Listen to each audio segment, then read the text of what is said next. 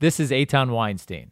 And I'm Naor Meningher, and you're listening to Two Nice Jewish Boys.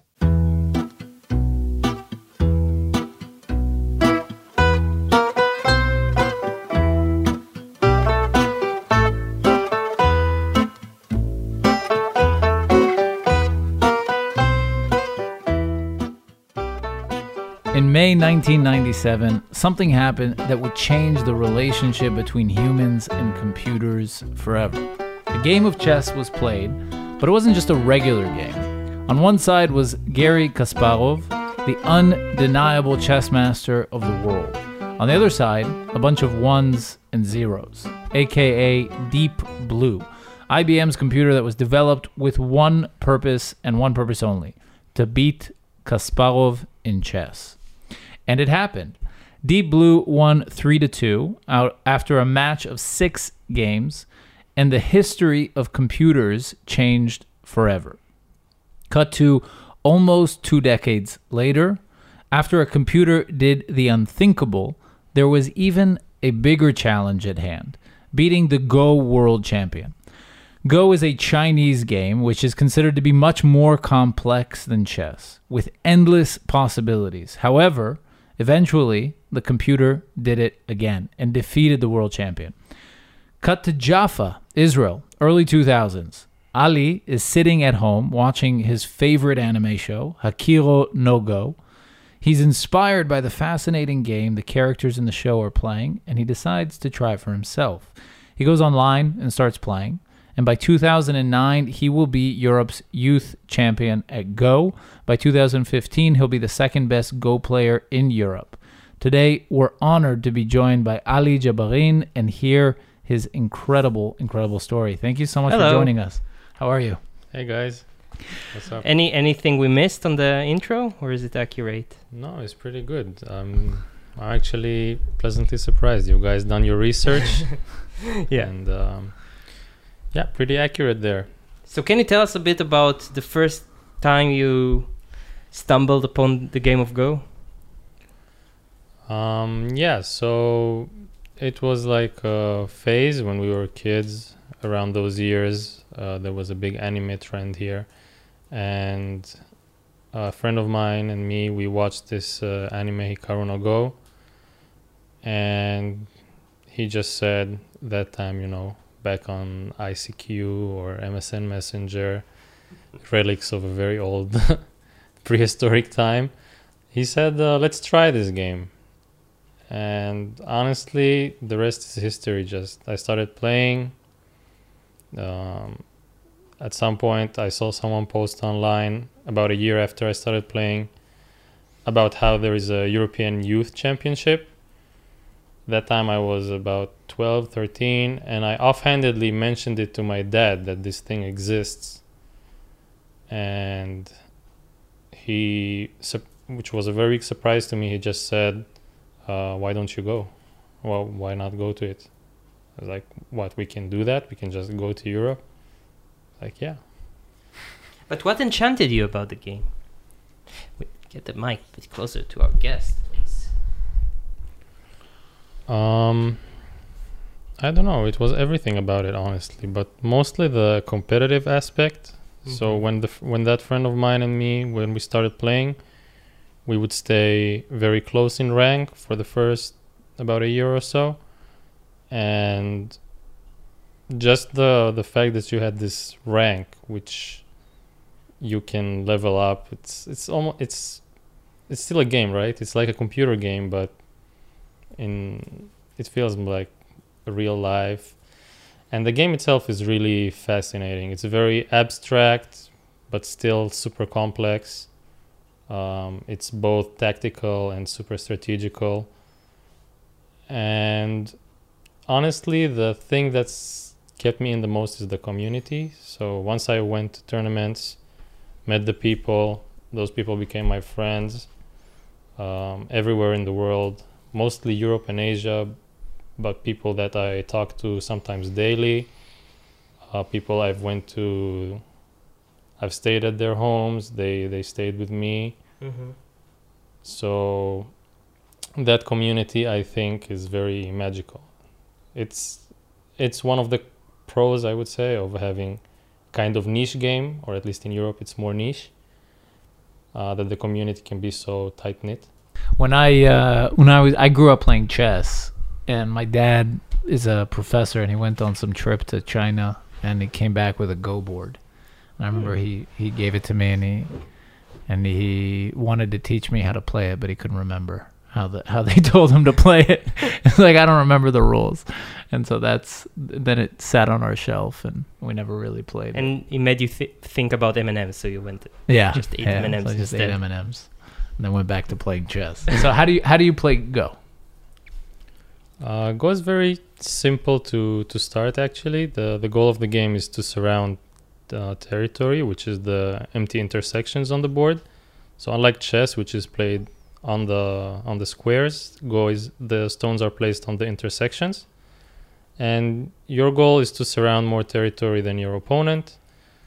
Um, you can also kill stones, but that's not the primary goal. Like in chess, you can kill stones um, but that's basically how you how do you know something is your territory when your opponent can't place any stone that won't die inside that's that's what makes it your territory and it can become very complex when when a situation is on the edge of that you know if your opponent places a stone and both of you are not sure can can that stone or that group survive or not so then you get Mhm. invasions and you get trades since the board is very large, which you've touched on before with your comparison to chess. It's uh, 8 by 8 grid. Go is a 19 by 19 grid.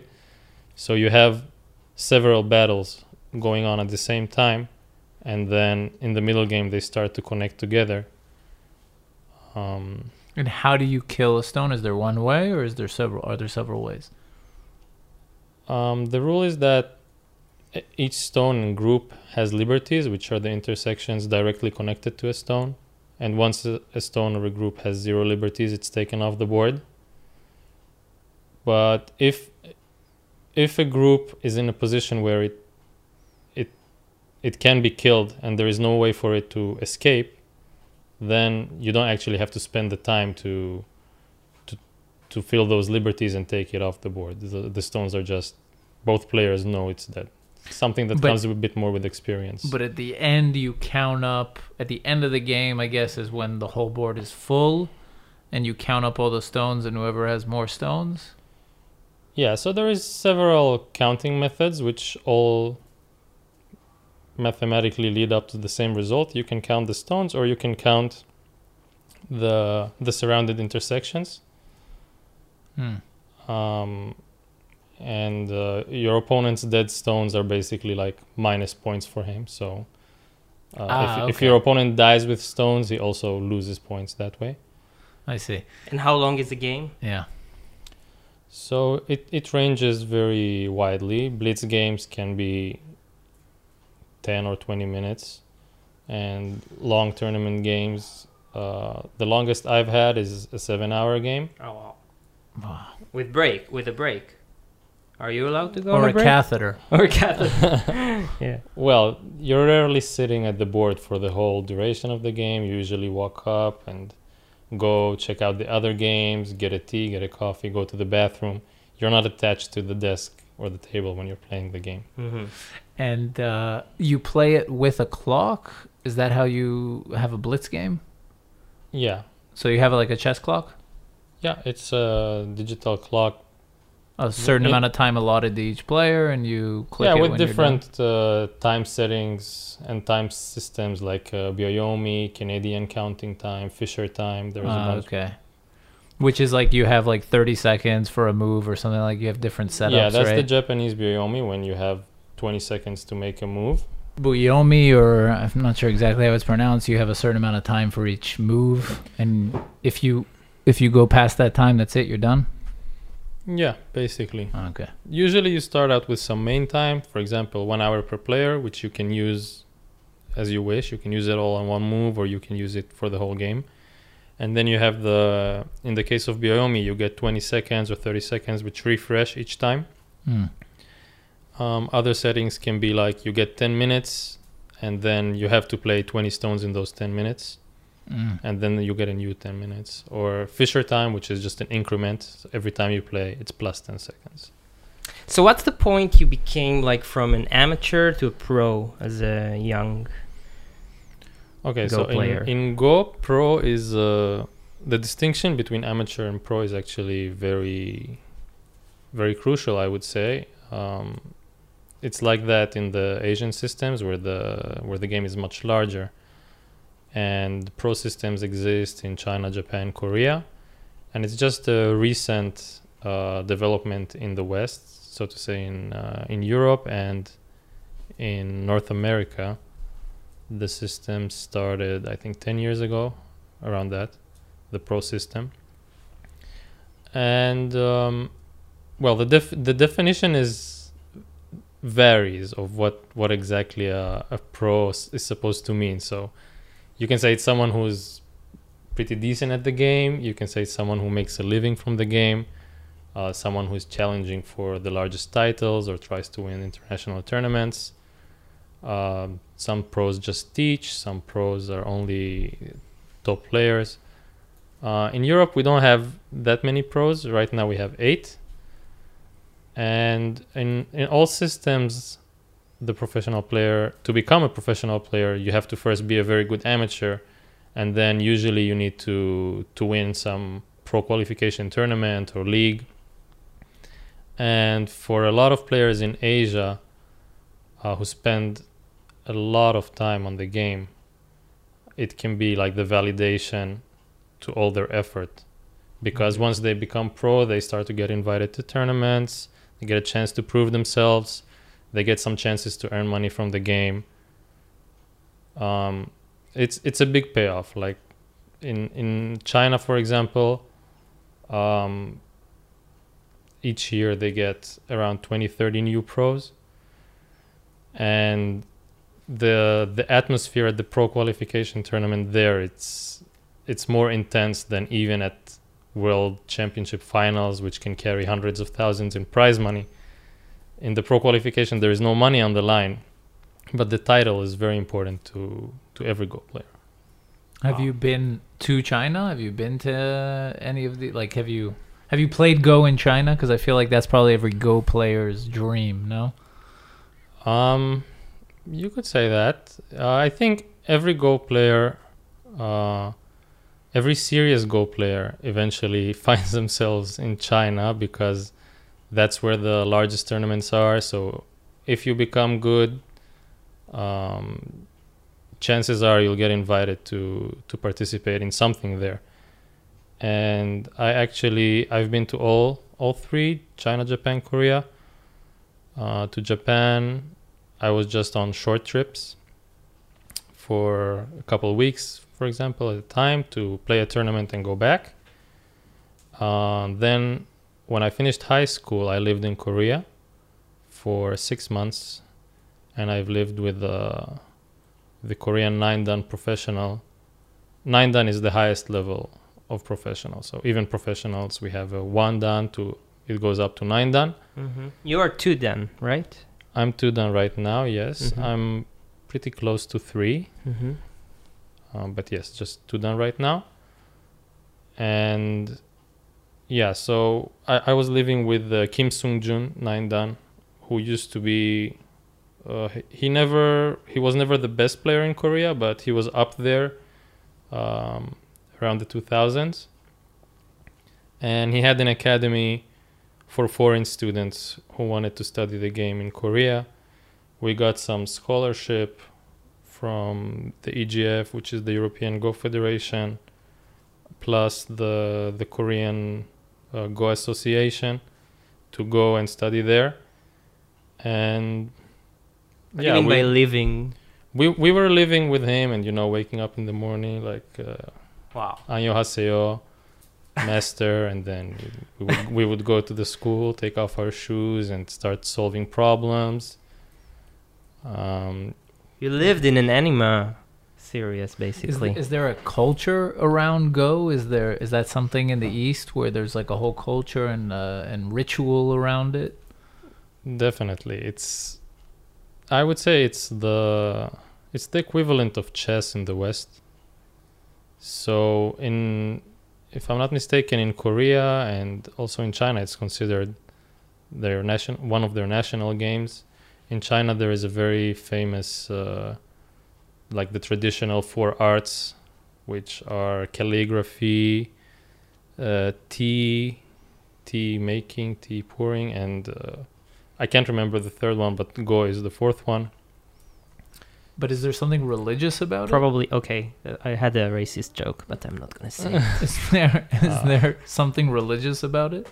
It you know because in the West, chess isn't. There's not so much ritual or you know that I can think of. Is there something that's tied to? I wouldn't say there is anything religious about it. Those countries are not very religious anyway.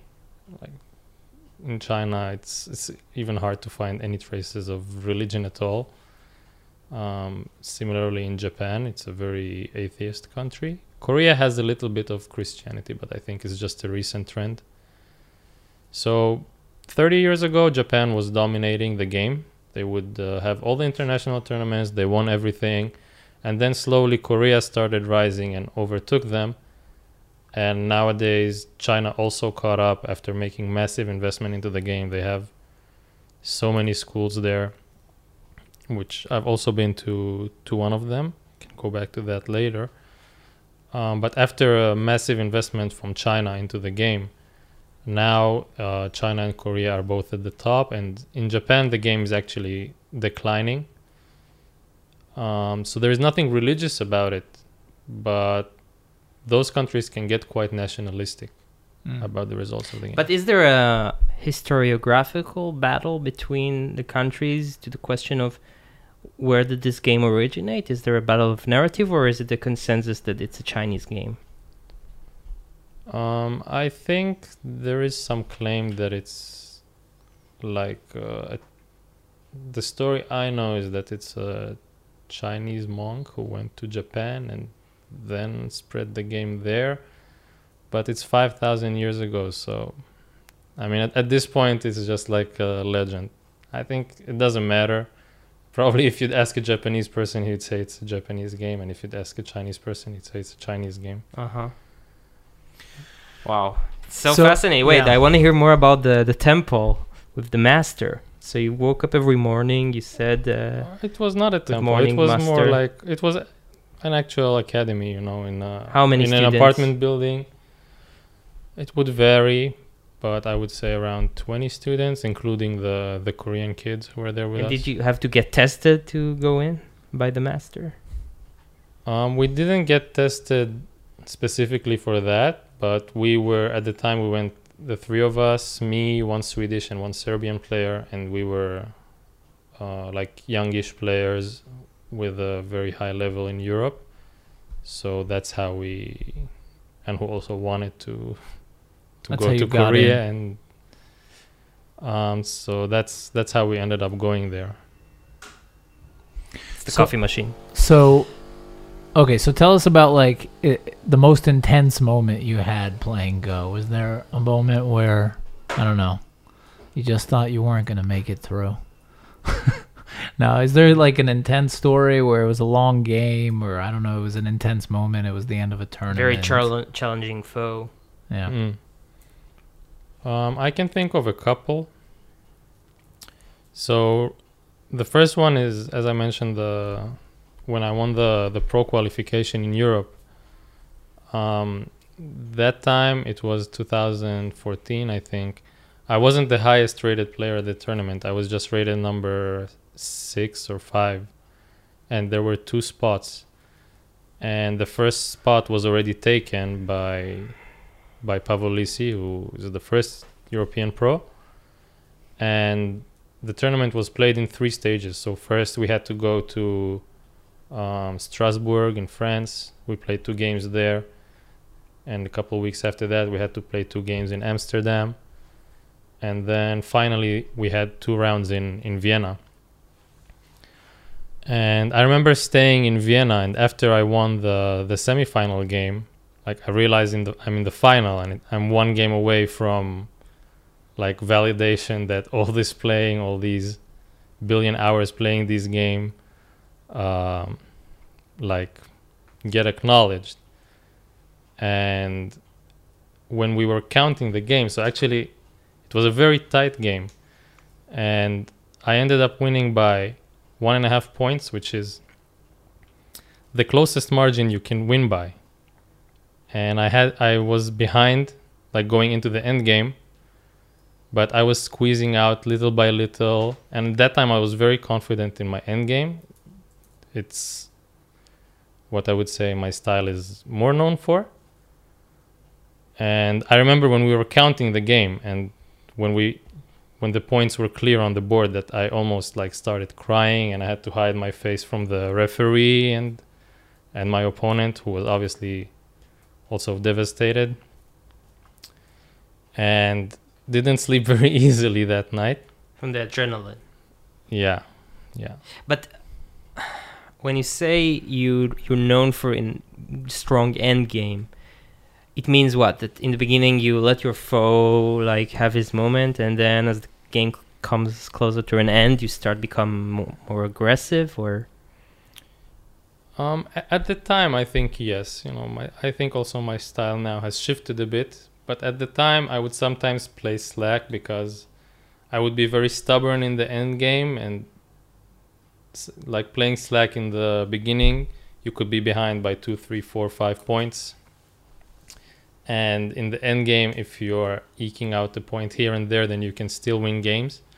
So I, I had a risk averse style. I'd rather not go into all in fights early. Sometimes I'd accept a bit of a worse result and say, like, it's fine, I'll catch it up later.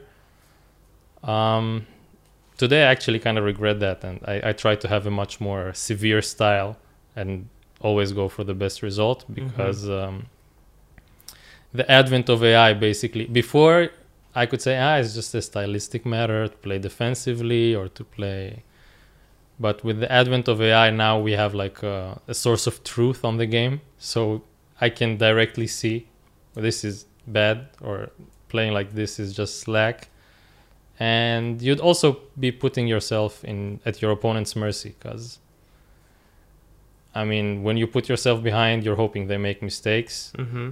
and mm, the level in Europe also uh, improved to where you can't afford to do that. Mm-hmm. So you, you, it sounds like you divide the the history of Go f- before AI and after AI. Absolutely. Explain. Can you explain? Were you following the efforts in real time when when? Yeah, yeah, of course. I was in China at the time, and well, let me think of a good like metaphor or analogy for The Big w- Bang. When the when the news broke, it was like uh, those moments in movies of natural disaster movies where the all the characters are, are realizing like wait the the world is ending everything we've known is is a lie um, before ai the strongest computer was taking three stones handicap from me what does it mean? mm, it means it was much weaker than me Okay. It had to start at a disadvantage in order to be in order to compete with you. yeah so it- it starts with already three stones placed on the board Mm-hmm. and three stones in the beginning of the game is is a big advantage.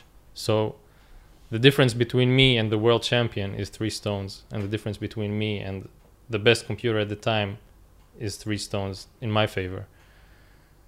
So um, that was the old AI based on brute force, which is the methodology that was used to beat chess. What you mentioned with Deep Blue in your intro. Um, but then once once it stopped being a computer and started being AI, and it was capable of basically learning first by watching human games, and after that even learning on its own.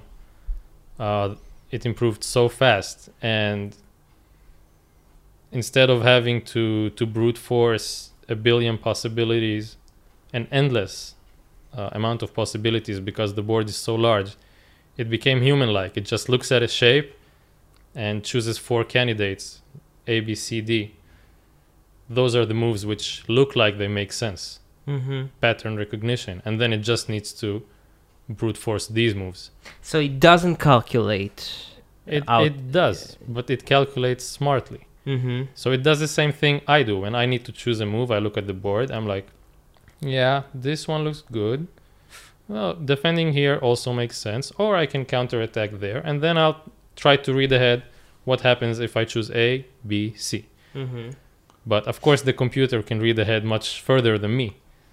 And before, the problem with the computer was that it doesn't know what is A, B, and C. It has to check for every for every move, and then for every move, it has to check every move, Mm-hmm. and for every one of those, it has to check again. So it's a tree with endless branches, basically. And Yeah, you can find the calculation about how the number of possible Go games is larger than the number of atoms in the universe. yeah, yeah, that's. I mean, that's math. You can. yeah, it sounds ridiculous, but it's actually uh, what 19 to the power of 19 means. It's such a large number. So even in chess, which is much smaller, the computer hasn't solved the game yet. So it cannot read all the possibilities until the end, even today. even today. It's fascinating. Wow, but can you remember how, what's the name of the like? There's Deep Root. Is there a cool name for the Go one? I think AlphaGo is pretty cool. AlphaGo. Uh, so do you remember? Did you get to play against it? Um, not AlphaGo specifically, but Variation. since it's been released deepmind has also made the the methodology public in a couple of nature articles and it's been recreated many So times can you remember like the first time since this revolution where you lost to the computer? yeah well i didn't even need to to lose to the computer myself i've watched my my heroes or the best human players Mm-hmm. get smacked around by the computer so I, I didn't even need to try in fact the the movie you mentioned alphago yes. The star of that movie is the the French professional player Fan Hui, Mm-hmm. and he he got to play AlphaGo because he was European champion. Mm-hmm. He's the star, but the movie's not named after him. I guess that's a He's the human telling star. detail. yeah. Yeah, but in fact he was the the European champion at the time. I was the I lost to him in the final. So ah, you lost to him in the second place. yeah, I was I was vice champion. So yeah, yeah, yeah. I often think back to that final. Fan Hui was much stronger than me at the time, so I can't say I really have regrets about the way I played it, but I often think about how if I won that one, maybe I it would be me in that movie. Um, Yeah. But you did play AlphaGo, AlphaGo at some point.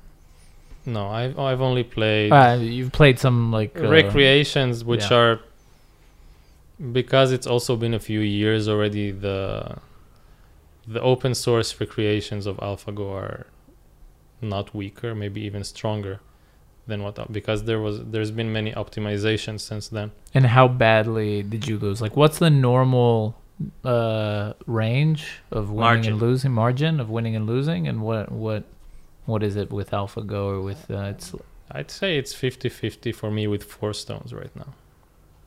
So I need I need to place four stones at the beginning of the game. Four stones handicap for me, and I would say the game is 50-50. oh wow. But what is the range of winning and losing? It's four or five stones. Like that's the difference when you count. Four or five is the point system. Oh, um, that's not really a meaningful metric in Go because a win it's a, it's binary. Like winning by by seventy points or by three points is the same. Winning by or winning by your Okay. opponent resigning. But to win, you need an advantage. Like the computer needed an advantage before AlphaGo. It needed three advantage to win before AlphaGo, the computer. Now you need four Um, I need Right. four to have a chance. to have a yes. chance of 50-50. Wow. Yeah. The best player in the world. How many? What the hand? What's the handicap? And The best players, the best the best players have, I would say, favorable odds with three stones, mm, but very very slim chance with two. And why is that? You think? Why is that that the best humans cannot beat the I mean isn't isn't there value for the, our creativity for our feeble minds? feeble minds? Turns out your creativity can be quantified into a bunch of ones and zeros as well. um, in fact, so the first iteration of AlphaGo, the the developers DeepMind uh, fed it hundreds of thousands of human games, Mm-hmm. and that's how it learned to play. So th- it just knows the rules. It knows this is a legal move, this is a captured stone, six basic rules of the game, and then it watches a hundred thousand games and it sees the result. So it, it fine tunes, and that's how it gets that pattern rec- recognition based on human games. He knows all our weaknesses too. It knows. It doesn't it, doesn't know what's a weakness and what's not. It only knows this move leads to a higher probability of winning. The second iteration of AlphaGo cut out the human factor. It didn't even it didn't look at any human games. They just made it play itself. So one AlphaGo against the other, they start from zero. It's like a toddler playing. It's placing random stones on the board. That's game one. And then they play out the game, but it's not a human game, you know. It Yeah. it's played out x one million per second, and each game is another statistical point which it uses to refine itself. And what you could see is that after I don't know how many millions of games, it learned in exactly the same manner which humans learn. So variations which were meta a hundred years ago, you saw it dis- discover those variations by itself with no human input, and then you saw it discard those variations in the same manner humans did. So we used to play those variations, we discovered something better, we stopped. It did the exact same thing. And then you add to that the fact that it can play, I don't know, billions of games a day, and that it can read much more than you. It will never misread. You know, you sometimes look at the position and you blunder. It doesn't blunder. It doesn't have emotions. It doesn't get scared. It doesn't get excited. It doesn't think, "Oh my God, this game is the biggest money I've played forever." It doesn't know any of that. It doesn't tear the counting of the points. Nothing. so after Wow. after seeing this, and you also have a technical background, right? You're an automation. Uh, you told us an automation developer. So you you have a technical background. You understand a little bit about or a lot about how it was created and developed. Are you do you lean more towards the we need to unplug Genesis before it becomes Skynet, or do you lean more towards like the you know we don't need to worry, humans create computers and we control them. Mm, that's a tough question. I want to say we're still far from that. So hopefully, I'm not worried about that during my lifetime. Um, but we that's what we thought about computers beating Go. We were always saying, ah, it's probably between 50 and 100 years away. And then we woke up one day in 2016 and it's like, Singularity. it's happened. It's just there.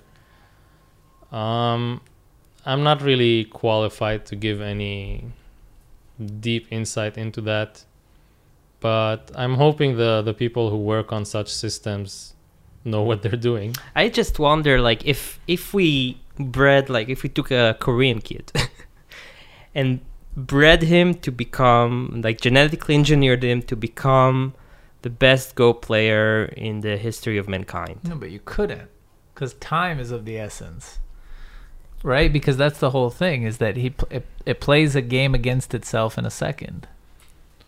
Yeah, and that uh, AlphaGo So we make a Zero lineage. model, Of, that model, which is called AlphaGo Zero, which, which started from from only the knowledge of the rules. Uh, it took it three days, I think, to overcome the previous AlphaGo.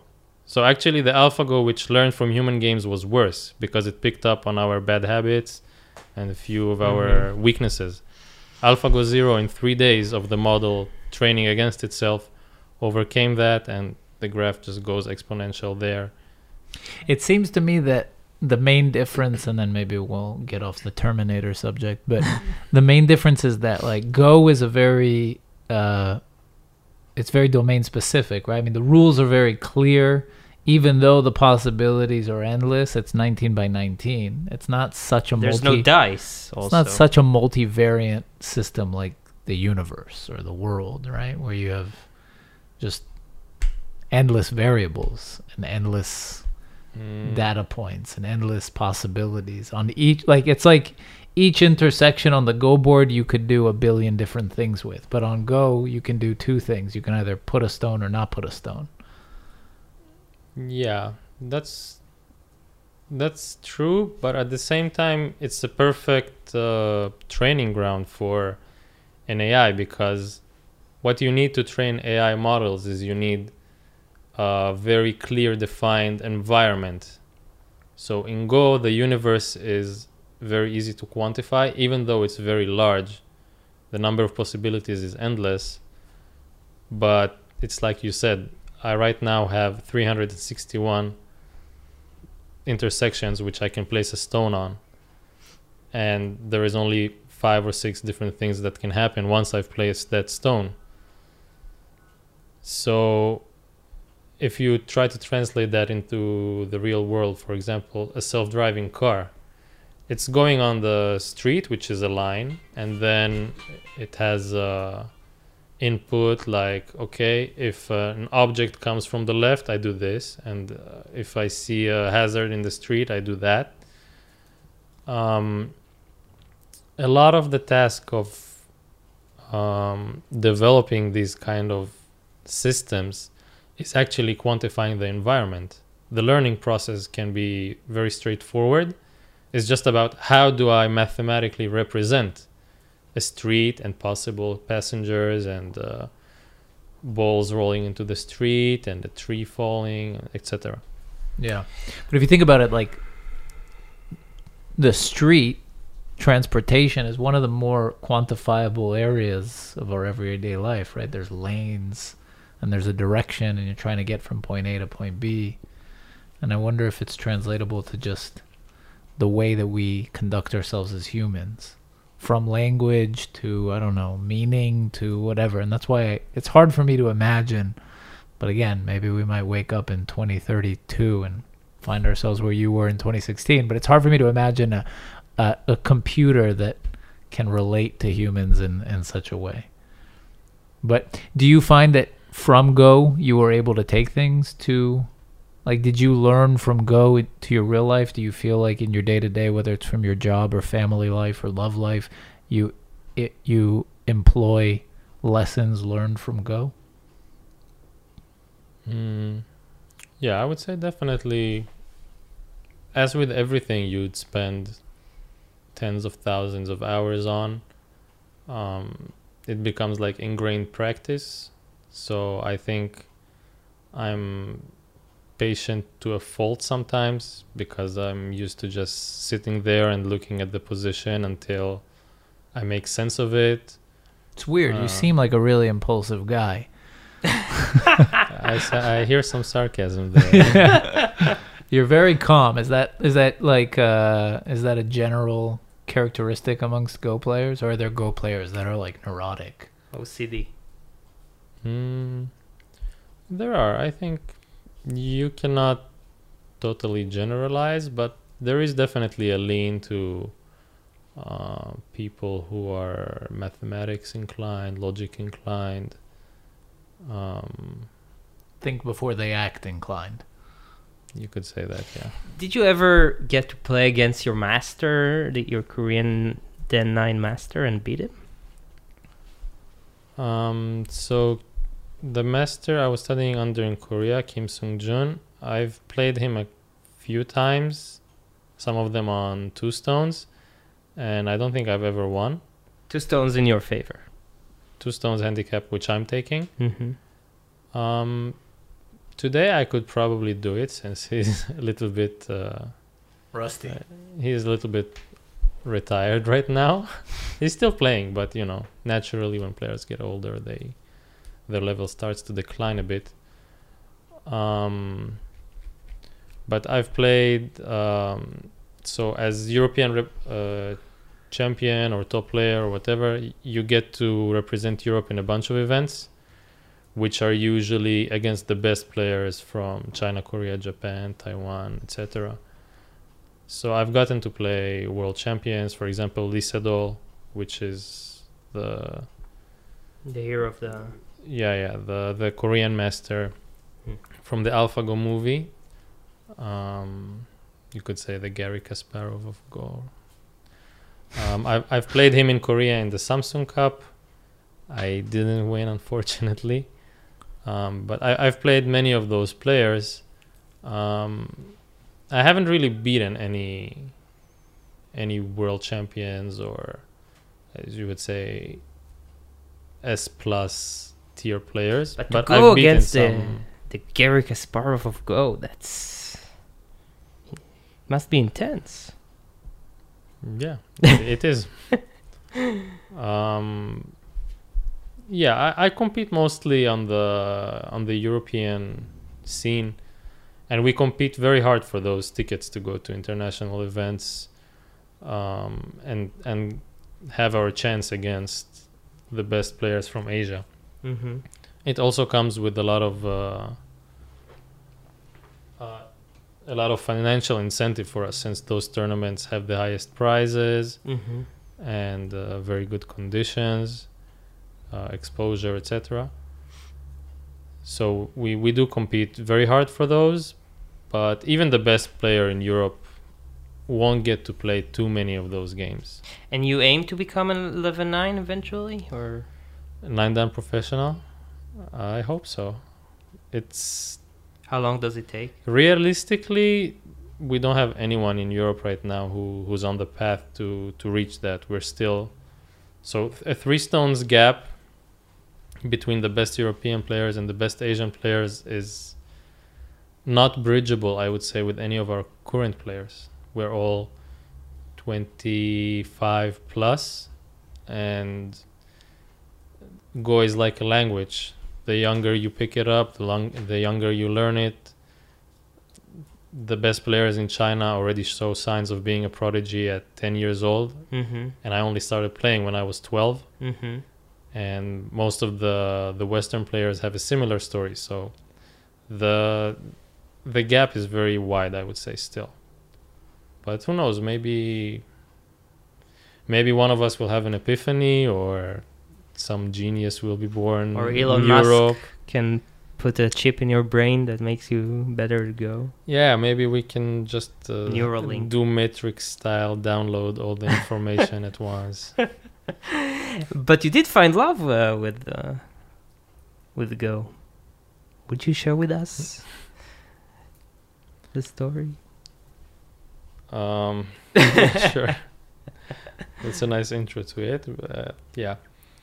Uh, so during my time in China, I was uh, I was living in China actually for mm, for three years, but I, I wasn't there the whole three years. But during those three years, I'd go to China, stay for six months, train at the academy with all the Chinese kids who do nothing but go, just wake up at eight. I mean, be at school at eight and then they have morning games reviews classes all about go. They finish at 11 p.m and there is hundreds of them. So that experience also made me realize how far the gap is because those kids are doing that since 6 they didn't waste waste time learning math or physics or anything. They just play go. Um, but I was there. I was in that academy for for three years, um, and I was also playing tournaments in China. So as foreign, the best foreign players, you get invited to a bunch of events and uh, tournaments all over China. And I was playing a tournament in Xi'an. And usually the top boards of a tournament get broadcast online for observers and the the scribe, the person who was uh, who was re- recording and broadcasting the game, uh, is who later became my fiance. Uh, she it was actually quite lucky because we were in Xi'an for the tournament. I didn't know her before. She was broadcasting my game, so I was sitting there for a few hours. You know, I'm d- playing the game, and I had lots of time to do a bunch of eye contact with her. It works on Chinese girls like it works on Western girls. Uh, I would say so. Okay. It seems to have worked. I also got second place in the tournament, and Okay. they gave us the prize money, you know, in, in Chinese currency in cash. So we were standing there in the in the prize giving ceremony holding like stacks of cash like this. Uh, I don't know if that's had any effect or not. Hopefully, she doesn't listen to this. It's your personality. Ah, it's okay. She she knows this story. She's heard it. yeah, she she's she was been- there too. Yeah. But the lucky part was that we were in Xi'an, which is, I don't know, a thousand kilometers away from Beijing, where I lived. But once I went back to Beijing, it turns out she was my neighbor in Beijing, a 40, Wow. 40 million people city, which was very lucky, Wow. or fate, or whatever you want to call it. Um, so yeah, we started dating there, and um, we had a, a long break or a long period of long distance relationship because of COVID. She was still in China, which is until today still closed. Yeah. Um, but uh, that time she couldn't leave. Also, it's just recently that she could come here and stay with me for a while. So yeah, that's Wow. been that's been So- eight years. what is what? I mean, you guys are getting married. She's your fiance. What's the plan? Is she moving here? Are you moving there? Are you guys gonna? Um, currently, the plan is, well, first of all, getting married is not that easy. Because of she's not an Israeli citizen, blah blah blah, all that. And you're not Chinese. Um, because of, well, you know, in Israel there is no civil marriage Unfortunately, yeah. um, You need to go procedure. to Cyprus and And I've also discovered just recently that uh, even for the the marriage process which we do have in Israel, like uh, if a if a Muslim tries to marry a Christian or a Jew, mm-hmm. it's okay. Mhm. But if you are trying to marry someone with no religion, at least from from Islam's side, that's not pos- possible. So yeah. the authority also- which grants marriage says, ah, she has no religion. That's that's worse than a different religion. It's not possible. I think also Jews who try to marry like foreign European girls or stuff like that also get uh, it's a nightmare. Like to get the citizenship, it's very hard. Um, but is she shocked from being in the Middle East? you brought a girl from Beijing to the Middle East. She's running in the sirens and uh, Um, yeah, I would say she's still a bit, she's still a bit uh, oblivious to what's going on around her. Um, she's only been here a couple months, and she mostly stays at home or goes goes out with me. So she she didn't get to experience, she didn't get the full Middle East solo experience, which we had probably. Um, that's so far so good. So far so good. You you speak Chinese fluently? Excuse me. No. And Not she's yet. Not, and she's not happy about it. um, I tried. Uh, learning Chinese has proven quite difficult. It's literally Chinese. um, I have a basic level, so I can communicate. You know, tell a taxi driver I want to go there, or point at the menu and say I want this. Ask where the bathroom is, but I'm not get, doing any podcasts in Chinese. Yeah. Um, Wow, listen, it's it's a very insp- inspiring story, and I think we didn't talk much about your parents, but obviously they played a part here, right? Like they supported. Like it's not obvious. Um, yeah, you could say that. I think their biggest support was in the form of giving me total freedom. That's a lot. I Yeah, think. it's something which to me it's always been like that, so it feels obvious. But I know from my friends that the the parents have input into your life, like uh, go be a lawyer. where where what will you uh, be or who you will marry or where you will live and that kind of stuff and that that was never at all like the scope for me basically i went to that first tournament the uh, european youth championship i mentioned.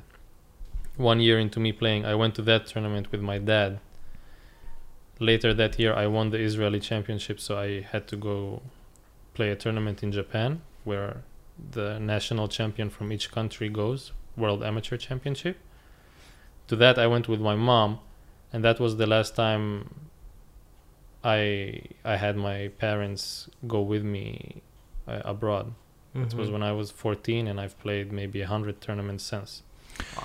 But they, I mean, did they give you absolute freedom, or did they imbue in you some level of discipline? Like, did, what were there rules at home? Was it like you know you have to do your chores, you have to go to bed at time, or was it just total, like you can do whatever you want? It was anarchy. it was anarchy. yeah. Really? And yet you became so Wait, how disciplined. so? How so? I don't know if it's that disciplined. Like, I think a big part of it is mm, there is it's a trade-off, right? Because when your parents don't ask you to go to sleep, then obviously you're not the person who who's waking up earliest and is at school by 6 a.m. Um, but you're you're doing something until 3 4 a.m. at night, and for me that was playing Go, and those hours mattered because that's what I think uh, put me ahead of other players. Um, the fact that they they trusted me, you know, they they would ask me how how did the exam go, and they would be like, "Ah, try harder next time." If I got a bad grade on something, but I would say that by by high school they were barely even asking much, just update us when something interesting happens or If you die, let us know. and uh, yeah, yeah, not, wow. also for positive stuff but yeah Really, really interesting. Super if fascinating. people who listen to this want to start, is there, is there an age like anyone can start playing Go, right? You gotta start a Go school. start a go school um, i don't think the market in israel or even in europe is large enough to support really a go school um, my fiance actually owns a go school in chengdu Hmm. which is the, the capital of sichuan she has a few employees there and uh, about a hundred kids who come to take Wow. classes But Um, anyone and- can start at any age. start playing you can For start fun. yeah you can start playing at any age um, with go the roughest part i would say is the first 50 games it's a Mhm. very known saying in our community that the the quickest way is to just lose your first 50 games quickly and then you actually start understanding enough to enjoy the game Mhm. at beginning it seems so random and like wh- why are things happening It's a learning curve. yeah, it's it's not like chess where uh, you get to look at the board and the pieces are distinct and Mhm. you have a very clear goal like kill that piece. Mm-hmm. Mm-hmm. Um, I would say with chess you can enjoy faster, but with Go once you've crossed that threshold, then you get a game which you can enjoy for your whole life. One of the biggest benefits to me has been that ever since I discovered this game, I have never been bored Mm-hmm. and it's been 15 years now. Yeah, So it's like me in Mortal Kombat. but I one last question, like. Out of the three other games, which is chess, backgammon, and uh, and uh, checkers, what's your second? Uh, Do you enjoy any- backgammon. I think actually the five the five games which are sort of Olympic mind sports mm-hmm. uh, are Go, chess, draughts, backgammon, and poker. Yeah. Okay. Draughts is checkers. Draughts, I think I think it's uh, Backgammon is is damka, no? No, backgammon. Checkers is Backgammon is damka. sheshbesh. Yeah. Draughts is uh, I think it's a variant of checkers that's a bit more in Okay. depth, but I'm not sure. Um, What's well, your second bri- favorite? Bridge is also there. But- I I like poker actually. I Okay. used to play. I used to play some poker. Uh, back in high school. Because here in Um, Israel, like backgammon and checkers are the yeah, biggest. I, I play I play backgammon and chess too. Uh, Mhm. Recently, there's been a big chess boom. Um, I think not just because of the the Queen's Gambit, but also just in general, people kind of discovered the game, and suddenly I see all of my friends playing chess. So I also started playing more. Um, yeah, I would say the second would be poker slash chess. Can people? Are you on social media, or can people? Um, I Not just have my my private account. Okay. You know, if someone wants to reach me, they can message me just like you guys do. Yeah. You never know which message ends up in your inbox. Yeah. Um, yeah, and you can find like more info on eurogofed.org, which is the European Go Federation's website. Mm-hmm. Bunch of pictures and contacts and such.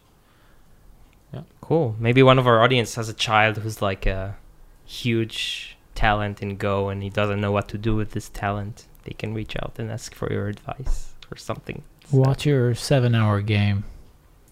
My Is seven-hour it- game. Is it uh is it recorded?